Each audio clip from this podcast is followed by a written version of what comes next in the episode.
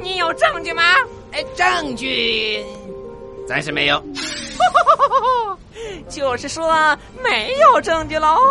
这时，从卢宝的角度可以看到，达达鸭突然把大肚皮一顶，火鸡记者一下被撞倒在地，在场却没有一个人看出来，大家都以为是火鸡记者自己摔倒了。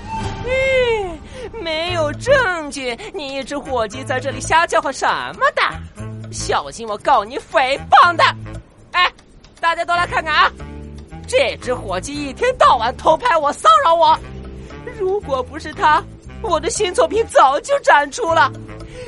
哎，这就是像我这样的大师的悲哀呀！这些爱偷拍人隐私的人，实在欺人太甚的。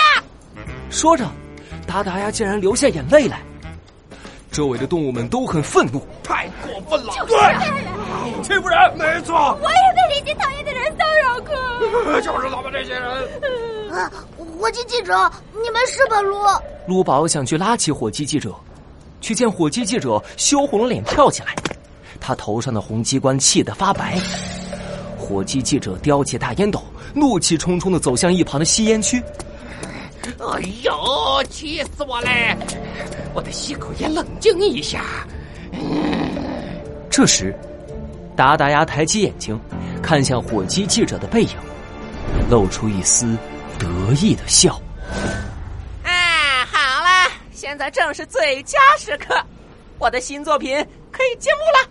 哈哈，请大家欣赏伟大的达达鸭最新的雕塑作品《火神之舞》。就在达达鸭要揭开雕像的红绸布时，突然响起了一阵消防报警声。一号展厅的烟雾报警器突然喷洒出大量的水，紧接着，展位上盖着红绸布的石雕竟然自己燃烧了起来。熊熊的烈焰一下子把整个展位包裹起来，红色的火焰在水雾中诡异的扭动。蒸腾出浓浓的黑烟和滚滚热气，就像是真正的火神在雨中舞蹈。魔术侦探猫洛克，《火神的舞蹈二》。达达鸭，我的作品！达达鸭的新作在大火中熊熊燃烧。等消防车赶到的时候。一号展厅的展位已经被大火烧得焦黑一片，达达鸭瘫坐在地上，哭得一把鼻涕一把眼泪。我的火神之舞呀！肯定是因为我雕刻的太完美、太逼真了，这才引来了真正的火神。都怪我的雕刻技术。太好了呀，他！听到达达鸭这样说，周围的动物们瞬间议论纷纷，记者们更是把话筒对准了达达鸭。肯定是这样的，要不然好端端的作品怎么就突然起火了呢？刚才的情景我可保不了，就像是真的火神在跳舞呢。达达鸭大师，哎，请您回答一下。呃，回答一下呀！仓鼠卢宝站在人群外，同情的直摇头。达鸭实在是太可怜了，卢。猫洛克，你看到了没？刚才那场大火太可怕了，卢。我的仓鼠毛差点都被烧起来了。不对啊，我总觉得哪里不对劲儿。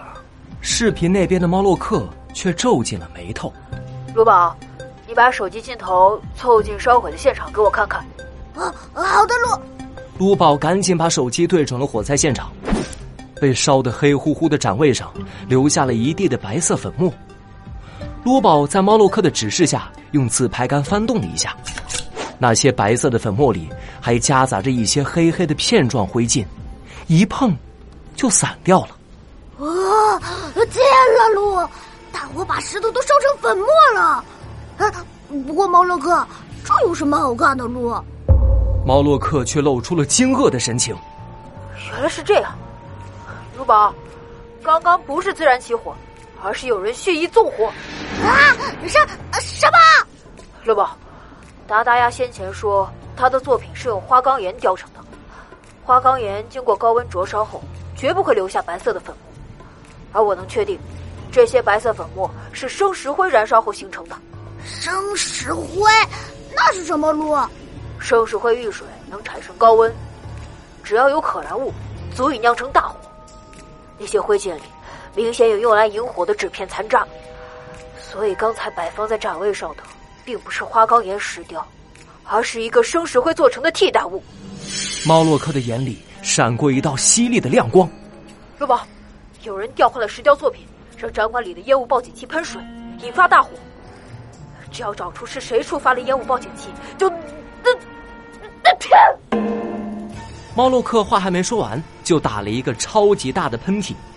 这时，视频里响起了另一个声音：“猫洛克，我给你带了超级美味的快快康复奶茶，你快尝尝。”这对感冒发烧很有效果的，哇！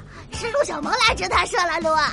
哇塞，有奶茶喝，超美味快快康复奶茶，一听就很好喝，我也要喝，陆！陆小萌的脑袋也出现在了手机视频里，笑眯眯的看着卢宝。卢宝，你安心看展，我也给你留一份哦。这可是我特制的奶茶哦，它熬了七七四十九个小时呢。里面加了柠檬、辣椒粉、臭豆腐、酸萝卜，还有……不用了，不用了。一听是陆小萌亲手做的奶茶，陆宝立刻把头摇得像拨浪鼓一样。